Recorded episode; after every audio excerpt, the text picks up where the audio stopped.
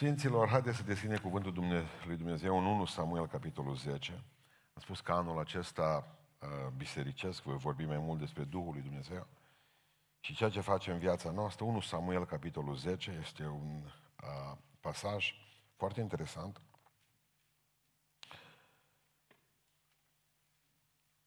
Din viața primului împărat al lui Israel, care a fost Saul. Samuel a luat sticluța cu un de lemn și a turnat-o pe capul lui Saul. Apoi l-a sărutat și a zis, nu te-a uns Domnul ca să fii căpetenia moștenirii lui? Astfel, astăzi, după ce mă vei părăsi, vei găsi doi oameni la mormântul Rahelei, la hotarul lui Beniamin la Țelțah. Ei îți vor zice, măr- măgărițele pe care te-ai dus să le cauți s-au găsit. Și iată că tatăl tău nu se mai gândește la măgăriță, ci îngrijorat de voi și zice, ce să fac pentru fiul meu? De acolo vei merge mai departe și vei ajunge la stejarul din Tabor, unde vei fi întâmpinat de trei oameni suindu-se la Dumnezeul la Betel, în Betel, și ducând unul trei iezi, altul trei turte de pâine și altul un burduf de vin. Ei te vor întreba de sănătate și îți vor da două pâini pe care le vei lua din mâna lor. După aceea vei ajunge la Ghibeia, Elohim, unde se află garnizoana filistenilor. Când vei intra în cetate, vei întâlni o ceată de proroci, pogorându-se de pe înălțimea pentru jerfă, cu lăute tâmpă, t- tâmp, tâmpe, tâmpene fluiere și cobze înainte și prorocind. Duhul Domnului va veni peste tine, vei proroci cu ei și vei fi prefăcut într-un alt om. Când ți se vor împlini semnele acestea, fă ce vei găsi de făcut, căci Dumnezeu este cu tine. Amin. De să reocupăm locurile. Încă o dată versetul 6. Duhul Domnului va veni peste tine, vei profeți cu ei și vei fi prefăcut într-un alt om. Ăsta e scopul Duhului lui Dumnezeu. Să ne facă alți oameni. Că ăștia nu prea suntem buni care suntem acum. De aceea titlul predicii mele dimineața asta este Un alt om. Un alt om. Ca să puteți să înțelegeți mai bine uh, pasajul de astăzi, vreau să vă reamintesc contextul. Israel venise dintr-un, uh, dintr-o viață foarte nomadă și ajunsese într-o viață sedentară. Ajunsese în țara promisă și împărțiseră pământul, își făcuseră case deja acolo și avea o formă de conducere teocratică încă. Teocratică. Pentru că erau conduși, la început au fost conduși de judecătorul uh, Moise, el i-a judecat până la urmă, după aceea au fost conduși de către alți judecători, acum era Samuel, dar poporul se uita și dorea foarte mult ca să fie condus de un rege, de un împărat. Și știți de ce au zis că vor să fie condus de un împărat? Pentru că ziceau, celelalte popoare sunt la fel. Și am vrea și noi să avem și noi forma asta de guvernământ. Forma supremă de conducere, forma biblică de conducere este teocrația. Adică Dumnezeu vorbește unor oameni care conduc poporul. Și Dumnezeu călăuzește poporul lui prin acei oameni. Asta e forma lui Dumnezeu, forma teocratică. Dar se întâmplă că poporul nu mai vrea să fie condus de Dumnezeu și zice, mai bine un rege, mai bine un împărat. Samuel când vede că, normal, până la urmă, slujba lui era atacată, se duce la Dumnezeu și zice, Doamne, Tu vezi ce fac ăștia? Și știți ce a spus Dumnezeu? Samuele, nu pe tine te leapă de ei, ci pe mine. Nu tu ești miza, Samuel, ci eu sunt. Pur și simplu, poporul vrea să o ia pe spinare. Când nu mai are nevoie de Dumnezeu un popor, o familie, un om, trebuie să se pregătească de consecințele necesare, aferente acestui lucru. Și ce Dumnezeu, bine, nu-i nimic, le dau un împărat. În timpul acesta filmul se derulează puțin ciudat. Un tânăr sărac, e într-o familie săracă, caută măgărițele tatălui său. Le perdusă, măgari ca măgari, mă nu stau într-un loc. Și se duce să le caute și tot spune câte ori în capitolul 8 vedem lucrul acesta, în momentul în care poporul dorea un, uh, un, uh, un rege, el deja își cam pierdea măgărițele. În capitolul 9 din 1 Samuel, deci un capitol mai în față, le caută și nu le găsește. Uh, în timp ce căuta măgărițele, Dumnezeu îi spune lui Samuel, îl vezi, îl vezi pe ăsta înalt care vine spre tine acum. Și ce a fost interesant? A fost faptul că atâta le-a căutat cu poliția, că nu le-au găsit. Și atunci până la urmă la proroc și a zis, să-mi spună omul Dumnezeu unde mi măgare. Dar Dumnezeu îi spune lui Samuel, vezi când vine ăsta aici la tine cu uh, banii, avea un sfert de ciclu de argint. O zis, mă, la proroci nu mergi cu mâna goală niciodată. O calcula cam cât ar fi măgărițele respective, cât de la proroc, eu ieși mai bine și a zis, uite mă duc acolo. Dar ce Dumnezeu, fete, că ăsta va fi împăratul. Deci Samuel, tu așa să faci, să înțelegi că de fapt în fața asta stă viitorul împărat al lui Israel. Și trebuie ca să faci ceva cu el. În capitolul 10 se întâmplă acest ceva. Și el, uh, Samuel, judecătorul lui Israel bătrân, care nu putea să conducă prin fiii lui, că avea niște copii ciudați. Omul acesta îl unge pe Samuel. Pe Saul, vă rog să mă iertați. Și îl unge pe Saul ca împărat. Dar povestea e alta și mai ciudată. Saul nu credea asta. Samuel credea, știa că Dumnezeu a vorbit. Și a spus Dumnezeu atunci, la nivelul acela de înțelepciune pe care le aveau oamenii, ție astăzi trebuie să ți se întâmple trei lucruri. Voi pune în fața ta trei semne. Și se vor întâmpla toate, Saul, ca să vezi că Dumnezeu te călăuzește. Primul lucru pe care se întâmplă este că atunci când se întâlnește cu Samuel, Samuel îl unge, ia sticluța cu un delem și o pune pe cap. Și primul punct al predicii mele este acesta. Duhul Sfânt te umple. Lasă-te uns. Amin. În momentul în care o văzut că se apropie Samuel cu sticluța, Saul putea să fugă. Vreau să pricepeți bine ce vă spun în dimineața asta. După atâția oameni, Dumnezeu a fugit cu sticla. Și voi ați fugit de El. Am ajuns niște creștini slabi pentru că a refuzat ungerea. El a stat, putea să spună, nu-s bun, știa că nu-i bun, știa că nu-i bun de nimic. Nici măgărițile nu le găsise. Dar a stat pe loc. Pentru că ungerea în Vechiul Testament, cât și nou, este simbolul umplerii cu Duhul lui Dumnezeu. De aceea, de exemplu, și noi facem ungerea aceasta pentru că ne-a învățat-o Hristos. Domnul a uns primul cu un de lemn. Nu a fost o poruncă pe care să o dea uh, apostolilor și ei nouă. Nu. Spune cuvântul Lui Dumnezeu în Marcu 5, versetul 13, 6 cu 13, spune că au alungat dracii și pe oamenii bolnavi, Iisus Hristos.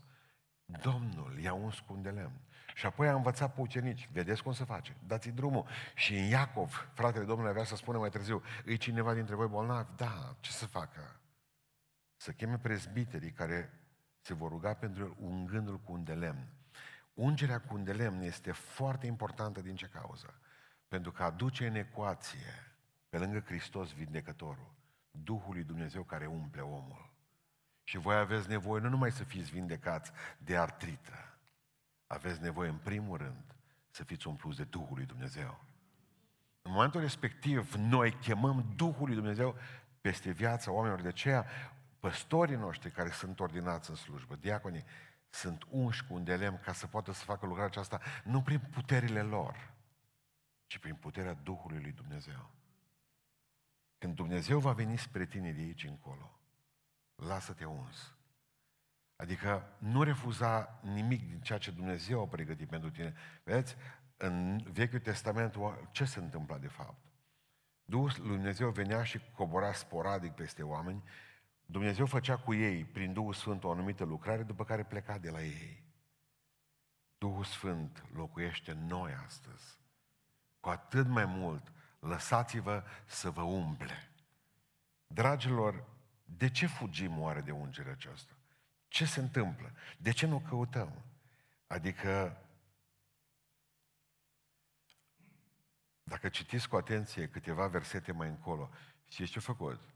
S-a ascuns după niște vase. Că acum îl căutau toți pe Saul și el era ascuns. Și culmea, exact ca și cu măgărițele, l-au căutat cu poliția și nu l-au găsit. Mă, hai că e împăratul, l-am mus împăratul. Știți unde era împăratul? Ascuns după niște vase, în limba engleză, e mai bună traducerea decât în asta din original spune după bagaje. S-a ascunsese după bagaje. Și nu l-au găsit, tot trebuie să-l caute el cu prorocii. O aduna prorocii, s-o ruga să vadă unde e Saul. De-abia l-au găsit cu prorocii. Adică oamenii ăștia fug, mă. Sunt oameni care fug de responsabilitate? Nu, ascultați-mă. De fapt, fug de umplerea cu Duhul lui Dumnezeu. De ce? De ce? Ce motive băgăm în față pentru care suntem, din ca, pentru care suntem încă goi și slabi? În cauza aceasta încă nu ne putem face lucrarea Dumnezeu așa cum Dumnezeu dorește. Nu suntem călăuziți așa cum Dumnezeu dorește. Nu suntem puternici așa cum Dumnezeu dorește. Uitați ce motive bagă El la început. Poate că există în viața noastră un complex de inferioritate spirituală. Și ce zice? De ce vii tu la mine să pui un de lemn la mine pe cap? Pentru că zice, seminția mea, adică eu sunt dintr-o fa- cea mai mică familie din seminția lui Beniamin. Și mai săracă. Și Beniamin este cea mai mică seminție din Israel. La noi, zice, nu s-a întâmplat nimic în casă niciodată. Noi n-am auzit de botezul cu Duhul Sfânt. La noi nu a încercat nimeni lucrul ăsta vreodată. Și dintr-o dată ne dăm seama că noi nu suntem vrenici de umplerea cu Duhul Sfânt. Nici, da, mă, știu mă eu. Știu mi o viața, pastore. Nu nevoie ca să Dar, uite, avem o trei seri de rugăciuni aici. Nu vin. Eu îmi cunosc viața. Uită-te la mine ce spun. Nici unul de aici care, care a experimentat umbrea cu Duhul Sfânt, nici unul nu o meritau. Știți de ce? Pentru că e darul lui Dumnezeu. Nu se obține prin vrenicie, nu se obține prin post, prin ascetism, nu se obține prin nimic. Pur și simplu Dumnezeu ți-o dă. Exact ca mântuirea. Noi căutăm să facem tot ce e posibil ca să fim plăcuți înaintea Domnului, crezând că dacă vom fi plăcuți, ne va răsplăti cu daruri. Nu. No. Cel mai bun și mai sfânt dintre noi greșește. Nu, nimeni nu e infailibil. Nici papa măcar. Singurul care merită și vrednic e El. Noi, totul prin El, nimic prin noi. Ne simțim slab, nevreni, spuneam, și nesemnificativi. Dar până la urmă am înțeles în dimineața aceasta de la îndemnul de rugăciune pentru bolnavi. Știți cum se numește asta? Necredință. Și asta e un păcat uriaș. Nu-i pentru mine, de fapt spui, nu cred. Nu că te simți slab, de fapt îl blasfemiez pe Dumnezeu. Nu cred. Uitați, a doua uh, a doua, al doilea motiv pe care îl vedem în viața lui Samuel, în Saul care, care a refuzat această ungere mereu. Și prin viață și prin trăire. Există o dorință a noastră în interior de a fi acceptați total de oameni. Și el, el a fost un om care și-a dorit mult ca oamenii să-l iubească, să-l înțeleagă și să fie pe placul mulțimii. A, fost un, a încercat să fie un politician bun. Vă mai aduceți aminte episodul acela ciudat în care Dumnezeu îi ordonă să se bată cu amaleciții care veniseră peste ei, care aveau un împărat numit Agag. Și i-a spus așa, trebuie să ucizi tot de la ei. Trebuie să ucizi orice amalecit. Trebuie să ucizi și pe împăratul lor. Trebuie să le ucizi și vacile și porci și ceau. Parcă pe undeva nu sună bine. De fapt, Dumnezeu vrea să ne spună nouă, nu lui, în primul rând. un lucru esențial. Pe cine nu lasă moară, nu te lasă să trăiești. De fapt, acolo e o problemă spirituală. Și ce face el? Lasă bivoli, lasă oi, lasă și pe Agag în viață, deși Samuel îi spusese de la Dumnezeu ce să facă. Și știți ce spune lui Samuel? Am vrut să fac pe placul poporului. Și a lăsat vacile astea. L-a lăsat și pe Agag. O trebuie să-l omoare Samuel pe Agag. Bătrân așa cum era, o scos cuțitul și o împlânat în burta lui Agag. L-a împlânat în burta lui. Ascultați-mă. Acum să vă povestesc. De ce trebuiau omorâți amaleciții? 500 de ani mai târziu, din Amalecul rămas în viață, că el a lăsat în viață mulți amaleciți atunci, s-a născut un tip Haman, care a vrut să șteargă tot poporul lui Israel de pe hartă. Acum îl înțelegeți pe Dumnezeu. Dumnezeu vedea filmul.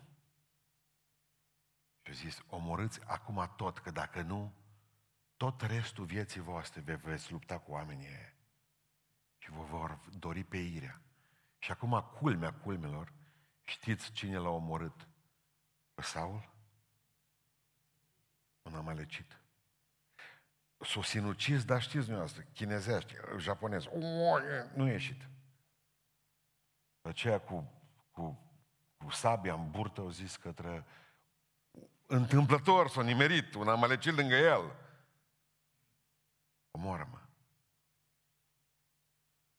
De aceea refuzăm ungerea. Unul dintre lucrurile pe care mi le spun oamenii este faptul că un om plin cu Duhul Sfânt, de multe ori e un tip ciudat. Ciudat. Și de multe ori trebuie ca să răspundă la niște întrebări care îi se pune și n-ar vrea. De dragul de a nu strica prietenia cu oamenii, refuzăm ungerea lui Dumnezeu. De fapt că trebuie să dăm explicații, refuzăm ungerea lui Dumnezeu. Și nu-i bine, frați și surori. Nu-i bine, pentru că oamenii, a face pe placul oamenilor, asta înseamnă uh, o frică. Și frica asta e o nenorocire. Și ce spune în Proverbe 23, frica de oameni e o cursă. Vrei să faci pe placul oamenilor? Niciodată nu o să reușești. Caută să-L mulțumești pe Dumnezeu. Și va fi bine mie. Al, doilea, al treilea zid pe care îl vedem în, în, în fața ungerii este inconstanța lui. Saul e un, unul din cei mai inconstanți oameni în Sfânta Scriptură. Acum îl vedem bătându-se cu dușmanii lui Dumnezeu. Și acum îl vedem cu acea suliță dând după David. Acum îl vedem plin de hărnicie pentru Domnul și aducând săracul jerfe și umblând să-L mulțumească pe Dumnezeu. În cinci minute îl vedem cu duhuri în el, căutând să fie potolit de oameni și să rugau oamenii pentru el. Știți cum era? Fugea după David, după David și să pocăia. Chema pe Domnul, azi chema pe Domnul, mâine se ducea la o vrăjitoare, poi mâine consulta horoscopul. Știți cum era pocăința lui? Sus și jos, sus și jos, sus și jos. Știți ce greu lucrează Dumnezeu cu un asemenea om? Știți că Dumnezeu de fapt stă cu sticla gata, tot îl vede că se duce la discotecă mâine. Să-mi bată. Bă, cu cine lucrez eu? Acum cântă, mâine minte. Și Dumnezeu vrea să lungă. E atâta nevoie de noi ca să fim serioși în pocăință. Dumnezeu să ne ajute la aceasta. Mai văd ceva aici la el. Uh, o religiozitate ciudată. E religios, mă. El a făcut un altar. Ce, ce faci tu aici, zice la un moment dat Samuel. O zis Samuel să mă aștepți, că vin să duce în jertfă Domnului. Saul nu era preot, era doar împărat. Și la un moment dat l-a mâncat puțin. Au văzut că Samuel, Samuel venea încetuț, bătrân, aproape orb. Tot o stai și s-o gândit, alt popă, nu mai avem, zice. Tot s-o uitat, nu avem. Dar de ce n-aș fi eu bun? Dacă totul sunt împărat. O lua și a făcut un altar. Știți cui l-a făcut? Vă întreb. Cui? Lui Dumnezeu. A fost sincer când a făcut altarul? Da. Pentru Dumnezeu a lucrat? Da. Mă că e o problemă. Avea cuvântul Dumnezeu. Așteaptă până vine Samuel. Nu contează de câte ori vii la biserică. Nu contează câte zeciuială dai, nu contează câte zile de post, nu contează cât e de mare baticul. Nu. Câte vreme n-asculzi cuvânt. Zero. El era băiat bun, el era chiar așa un religios din ăla, el avea altarul lui. Nu vi se pare ciudat că 85% dintre oamenii aceștia se numesc ortodox și avem o grămadă de creștini, dintre care vreo 90% din creștinătate în România nu citim Biblia odată. Dar la biserici, stânga, dreapta, să duc, fac pe crucea noștri, vin, cântă, habar n-au de Biblie. Uh, analfabeți și la protestanți, analfabeți și la biserici, și bisericile istorice. Analfabeți biblic. Și degeaba venim noi și le facem pe toate, câtă vreme ne ascultăm de cuvântul lui Dumnezeu. Toate pălesc. Care e marea noastră problemă cu Duhul lui Dumnezeu? De ce nu reușește Duhul Dumnezeu să ne regenereze, să ne facă alți oameni? Pentru că ăsta e primul semn care trebuia să-l treacă Samuel atunci. Uite, uh, uh, Saul, lasă-te uns. Vine Duhul Sfânt peste tine și o stat, s-a împlinit semnul ăsta cu el, dar mai târziu a făcut prea fungerea asta. Care e problema? Haideți să vă spun. Câți de dumneavoastră ați locuit vreodată în chirie? Ridicați mâna sus, că nu e niciun păcat. Eu, nu, mai mult de jumătate. Acum să zicem că sunteți chiriași într-un, chiriaș într-un apartament sau într-o casă.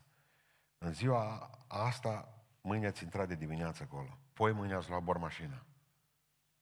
Ați mutat ferestrele, ați mutat ușile, ați spart, ați clădit, că nu v-a plăcut. Bă, mie nu-mi place. Nu-mi place nici grese din baie. Ce, nu știu, acum, imediat am băgat bor mașina și cu dalta am făcut-o praf și pulbere.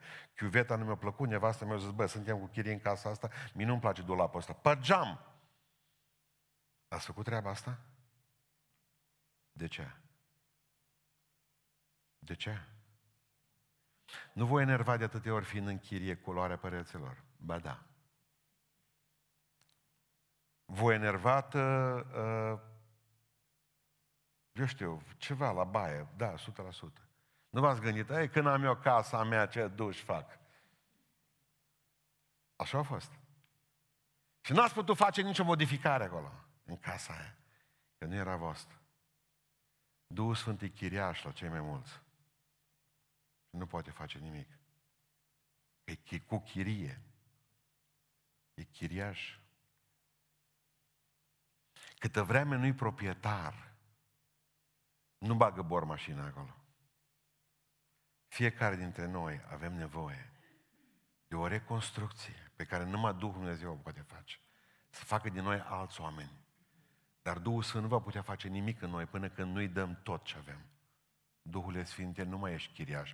Că ce se întâmplă la Pentecostale? Îi duce împreună la stăruință, păstorii se așează în jurul lor și începem, dă de, de, de sânge, sânge acolo până când om. Eu nu zic că n-are. Eu zic că Duhul Sfânt tocmai și-a rezolvat o chirie. A intrat în Duhul tău, Duhul Dumnezeu a intrat în Duhul tău, într-una din camerele vieții tale, că tu ești și trup, tu ești și suflet, ai mai multe camere, nu? Mai multe camere. La botezul cu Duhul Sfânt, Duhul Dumnezeu a intrat în Duhul tău și atât s-a întâmplat. Și ești plin de Duhul Dumnezeu în Duh, dar încă n-ai făcut ceva. Duhul Sfânt nu este proprietar. Duhul Sfinte, fii proprietar pe limba mea, fii proprietar pe trupul meu, pe sentimentele mele, pe mintea mea. Îi aud, mă, Nico se ocupă de o parte dintre, sora Nicoletă de o parte din ce ne vine ești pentru bolnavi. Depresii, depresii, depresii, depresii, depresii, depresii, depresii, depresii. Am să depresează și ea parcă văd. Dacă te citești toată ziua de depresie. ce cu mintea asta noastră? Nu poate face Duhul Sfânt nimic. Pentru că nu e proprietar pe ea. Nu poate să facă pe trupul ăsta. Așa, frate, niște ispite ce am.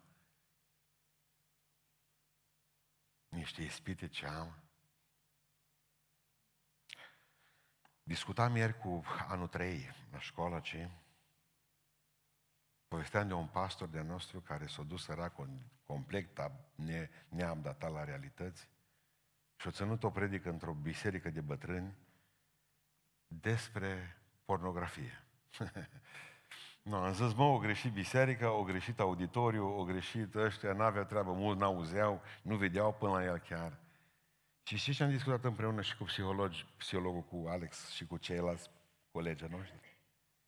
Că de fapt exact asta mi se întâmplă și mie și lor acum. Primim e mail sau telefoane deja că afectează și pe bătrâni pornografia. Și știți de ce? O au în casă. E televizor acolo. Să uită la noi la slujbă, dar știți dumneavoastră cum o să astea.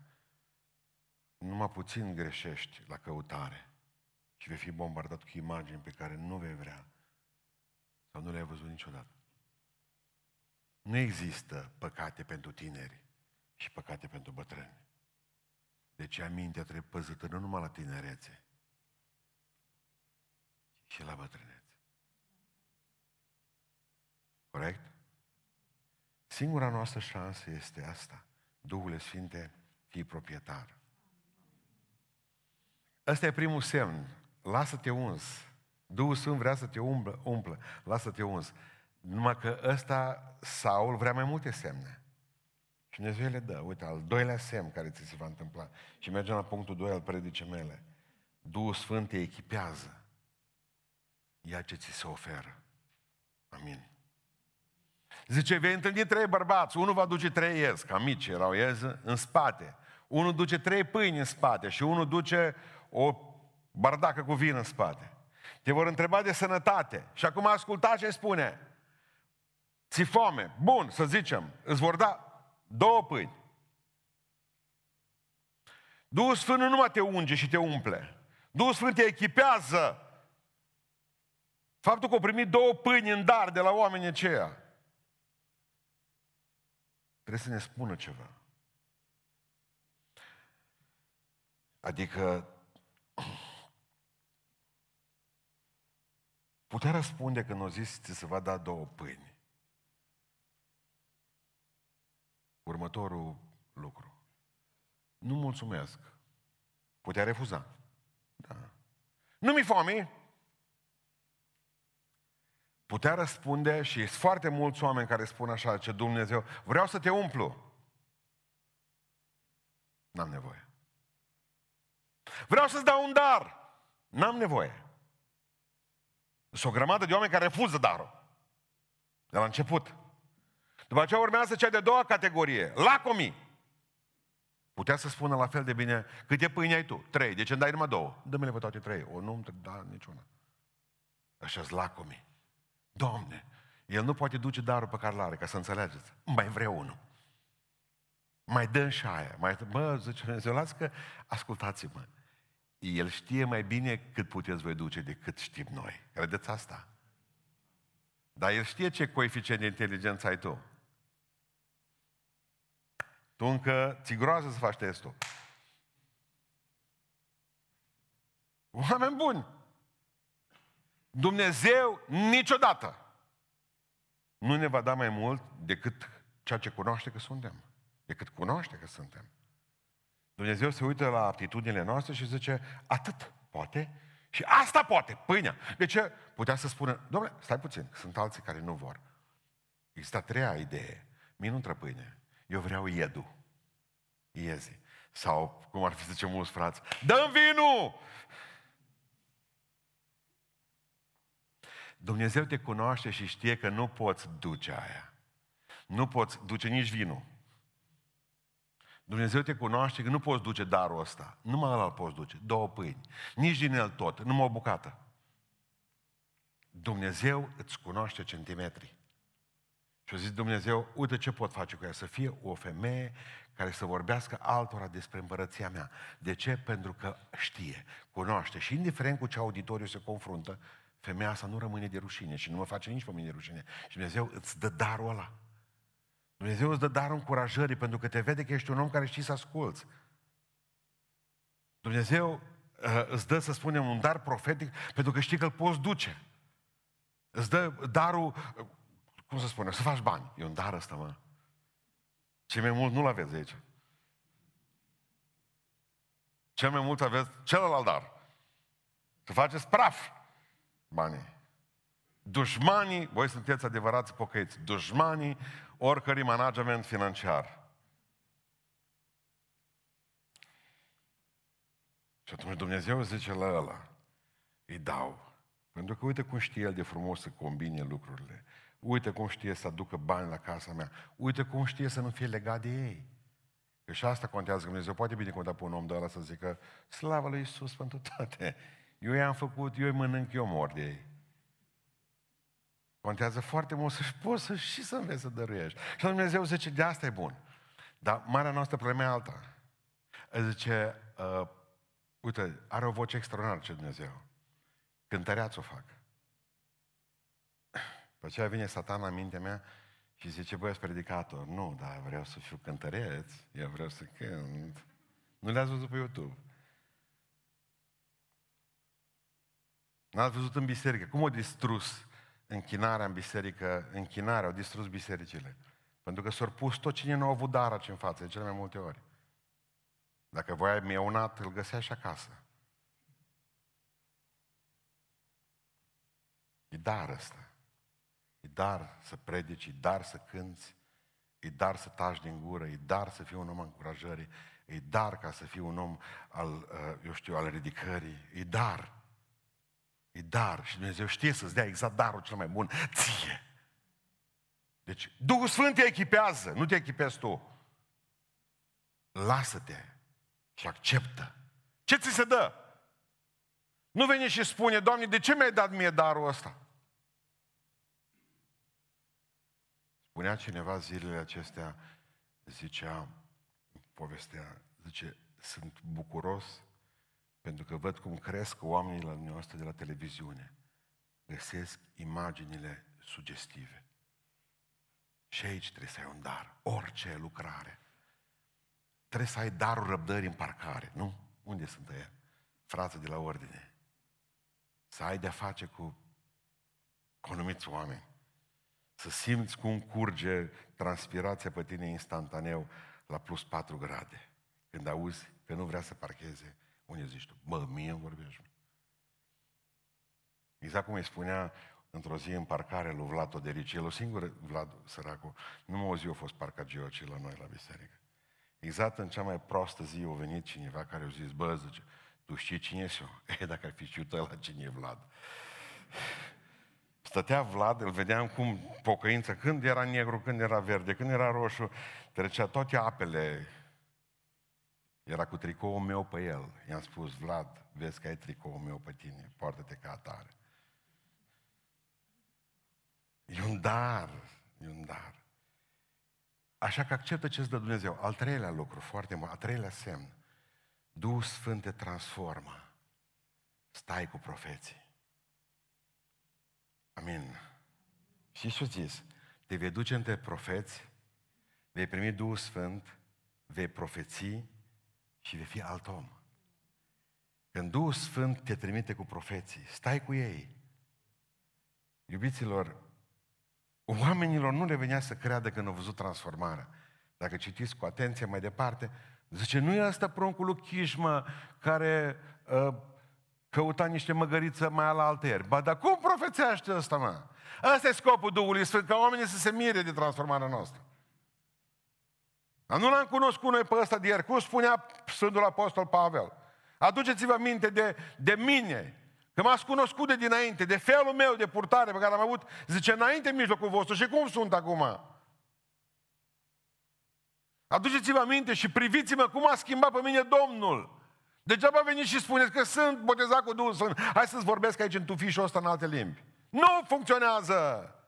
Oamenii vor să vadă în tine un alt om. Schimbat, complet schimbat. Au rămas uimiți. Bă, nu era pruncul ăsta, mă. Cum adică profețește? Dacă te faci, dacă stai cu înțelepții, te faci înțelept. Dacă stai cu profeții, te faci profet. Dacă stai cu proștii, te faci liber cugetător. Adică te face Duhul Sfânt, te face un om de nerecunoscut. Asta e scopul Duhului lui Dumnezeu, să schimbe totul noi, să spună o viață o avut-o înainte, o viață o are după. Și mă rog că ați venit într-un loc bun aici, între profeți ați venit. Mă rog ca Dumnezeu să te facă să mergi schimbat din locul acesta. Că n-a făcut nimic dacă pleci tot așa. Mereu se vorbește despre anturajul negativ. Uh, presiune, adică uh, faptul că mulți oameni sunt distruși de un anturaj negativ și ne gândim pentru copiii noștri, influența negativă a anturajului. N-am auzit decât de predici despre influența negativă a, a anturajului. Ar vrea să aud și o predică despre presiunea pozitivă a anturajului. Nu e suficient doar să te desparți de niște tipi cu care faci prostii, cu care bârfești de niște femei, cu care fumezi și faci o grămadă de prostii.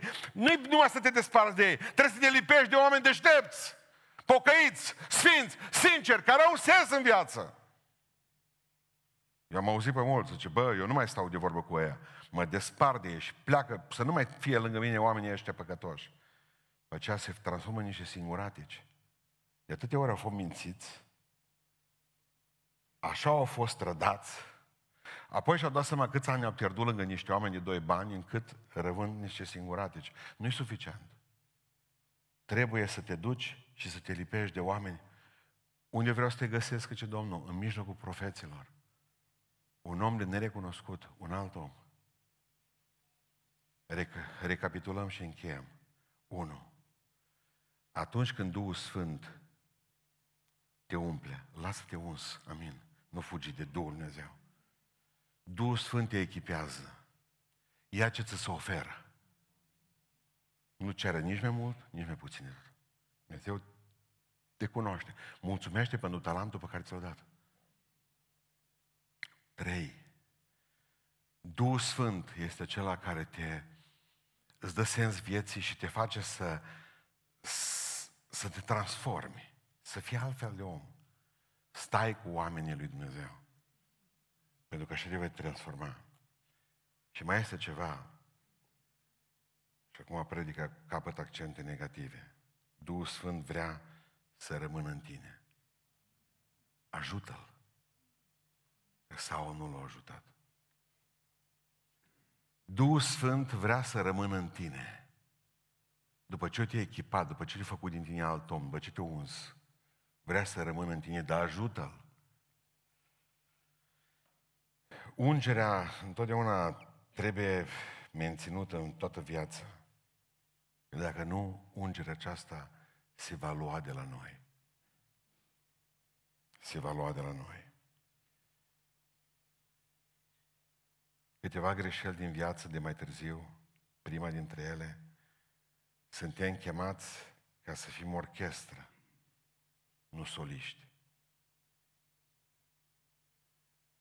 Dumnezeu a scos în față un om. Știți cum s-a numit omul ăla? David. Ei puteau lucra împreună. Și împărăția lui Dumnezeu ar fi crescut. David avea ce n-avea Saul. Saul avea ce n-avea David. Dar în momentul în care a văzut un potențial uh, dușman în David, satana a folosit breșa respectivă și Saul a pierdut ungerea. A început să dea cu sulița după David, să-l omoare. Fraților, avem o lucrare de făcut. Și ascultați-mă. Trebuie să punem toți umărul aia. Și mulțumim Dumnezeu că suntem o, o biserică care lucrează și are echipe de oameni care lucrează.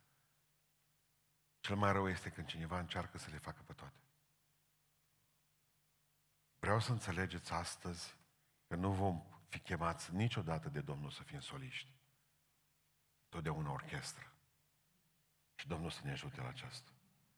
Când apare un David în viața noastră, faceți-i loc. Ea este plăcintă destulă. Al doilea lucru pe care îl vedem mereu la el, niciodată să nu vă jucați cu focul, pentru că s-ar putea să vă ardeți. Amin. Niciodată nu și-a cunoscut limitările. Spunea mai înainte că o dus jerfă. Dar el era împărat, nu popă. Și când Dumnezeu te-a chemat să fii împărat, nu-ți dori să fii popă. Biserica asta a cunoscut mai multe tragedii cu oameni care au încercat să fie popi și și-au distrus pe ei și familiile lor. Nu oricine poate să fie împărat. Cum nu oricine poate să fie preot. Stai la locul tău. Nu și-o cunoscut limitările niciodată. Și știți ce? Mai mult decât atât. Au omorât preoți. Care preoții l-au ascuns pe David, veți citi mai în viața lui, că e viața tristă. Și au omorât preoții aia, care au dat de mâncare lui David și l-au ascuns. Și a intrat sub blestemul acela fantastic de a ridica mâna împotriva unsului Domnului. Complet s-a luat ungere de la Observați că omul acesta a ajuns să întrebe morții. Un om care a fost călăuzit de Duhul Sfânt, în mod incredibil, v-am spus astăzi, să-l scoți pe Samuel în fața lui să lungă, să-l trimiți pe ăla cu ieză, trei ieză în spate, pe ăla cu trei pâini, pe ăla cu vinul, pe aceea să trimiți ceata profeților și să-l pui pe Saul între ei. Pe câte semne mai vrei să vezi că ești călăuzit? Și a ajuns să întreb morță? Nu te joci cu focul fără să te arzi. Și nu Samuel a venit din morți. Știți că dracul a venit din morți. Pentru că i-a spus lui Saul, azi vei fi cu mine. Vei fi cu mine. Nu putea să fie Samuel cu Saul în același loc. Nu, nu. Că unul a plecat lepădat, unul a plecat sfânt.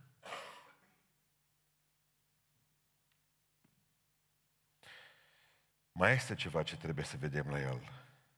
Întotdeauna invidia să știți că elimină ungerea. Când au auzit cântarea aia, când a venit David de la luptă, și mai sunt și oameni așa fără minte, eu făcut rapid o cântare lui David și el a auzit-o de la geam, Saul. Saul a bătut miile și David zecile de mii. Era cam o manea, așa. David s-a bucurat, ăsta s-a negrit și a hotărât să-l omoare pe David. Dar știți de unde provine totul? Din invidie.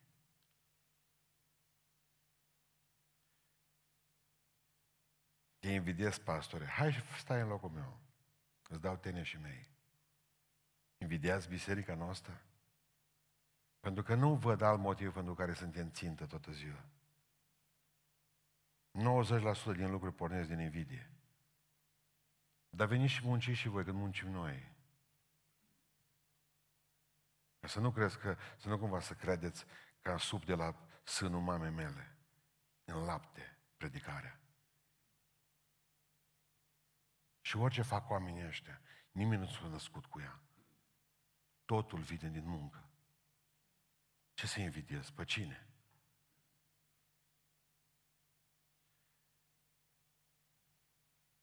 Și știți ce s-a întâmplat cu Saul? A fost băiat bun. Căuta măgărițe trimis de tată, viață fericită, se pregătea să se însoare, era înalt. Zice că era mai înalt nu numai cu un cap, ci de la umeri în sus decât tot poporul. Un fel de Michael Jordan. Avea totul la picioare. Și știi cum a sfârșit-o?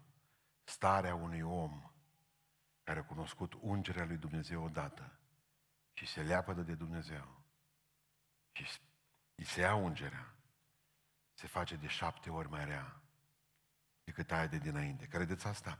N-a avut duhurile ale de omor, de ucidere peste el. Până după ce i s-a luat ungerea. După ce a umblat cu sulița să-l omoare pe David. De șapte ori de te faci mai rău dacă lepezi ungerea aceasta. Adică întotdeauna v-am spus, nu vă concentrați asupra uh, norului de martori. Că cei mai mulți aleargă și se uită la norul de martori cum aleargă. Nu. Voi n-aveți treabă cu norul de martori. Concentrați-vă să vă păstrați hainele curate. Lăsați norul de martori. Că norul de martori astăzi, mâine... Norul de martori nu contează. Dar haina curată contează întotdeauna, corect? Adică defectele acestui om au fost mult mai mari decât calitățile lui. O poveste tristă care se termină trist. Și în 1 Samuel 15 cu 11, știi ce face Dumnezeu într-o zi? Se duce direct la Samuel. Ce faci, mă, Samuel? Mănânc smochine, nu foarte bine. Vreau să spun ceva ce Dumnezeu și atunci apare cel mai groaznic cuvânt din Scriptură. În 1 Samuel 15 cu 11. Îmi pare rău că l-am uns. Zice Dumnezeu! Îmi pare rău că l-am uns pe Saul împărat. N-aș vrea să aud niciodată. Și voi n-aș vrea să auziți niciodată despre mine. Eu despre voi. Că lui Dumnezeu v-ar fi adresat unea dintre voi cuvântul. Îmi pare rău că am ales-o. Îmi pare rău că am dat har. Este cel mai teribil cuvânt din Sfânta Scriptură. Nici Iuda n-a avut parte de el. Saul, îmi pare rău. Și știi ce a spus Samuel? S-a dus la Saul și a zis, când erai mic în ochii tăi căutai măgărițe, i-a pus ca rege în Israel. Când erai mic în ochii tăi, contează nu numai cum te vede Dumnezeu, contează cum te vezi și tu. Te-ai îngânfat. Ți-a dat Dumnezeu Duhul Sfânt nu ca să te lauzi cu El, ci ca să fii alt om.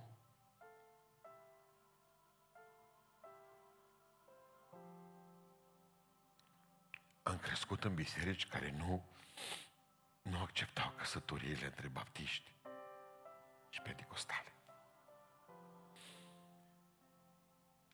Pentru că am cunoscut o biserică, nu vorbesc de asta din Beiuș neapărat, vorbesc în general. Am cunoscut o biserică mândră în umilința ei. În același timp era paradoxal. Să temea, stătea deoparte, spunea, noi suntem prin încercări, prin valuri grele, dar avea o mândrie spurcată în ei. Nu las eu sângele să devină impur. Cum adică eu botezat cu Duhul Sfânt să mă însor cu baptist? Știi ce asta? Când erai mic în ochii tăi. Biserica asta a cunoscut cele mai mari realizări spirituale atunci când a considerat că e mic în ochii lui Dumnezeu și mic în ochii ei. Când veți lăuda când veți crede că sunteți grozavi, Dumnezeu ne va lua ungerea. Credeți asta? Smerenia nu este să te ascunzi. Smerenia este să consideri că totul e prin mâna lui Dumnezeu. Totul face El. Când erai mic în ochii tăi, Dumnezeu făcea lucruri mari cu tine. Dacă când ești șans mare în locul, în ochii tăi, Dumnezeu nu mai face cu tine. Aș vrea ca Dumnezeu să ne ajute să ne păstrăm ungerea. Dumnezeu vrea să păstreze Duhul Sfânt în noi. Și noi trebuie să-L ajutăm. Pentru că noi suntem dușmanii noștri înalți. Duhul Sfânt ne face alți oameni. Dacă scopul tău să ajungi în cer prin botezul cu Duhul Sfânt, e înșelat. Duhul Sfânt nu duce pe nimeni, botezul cu Duhul Sfânt nu duce pe nimeni în cer. Și veți fi martori. Adică veți fi o oameni de cuvânt. Veți fi alți oameni. transformați prin Duhul Sfânt.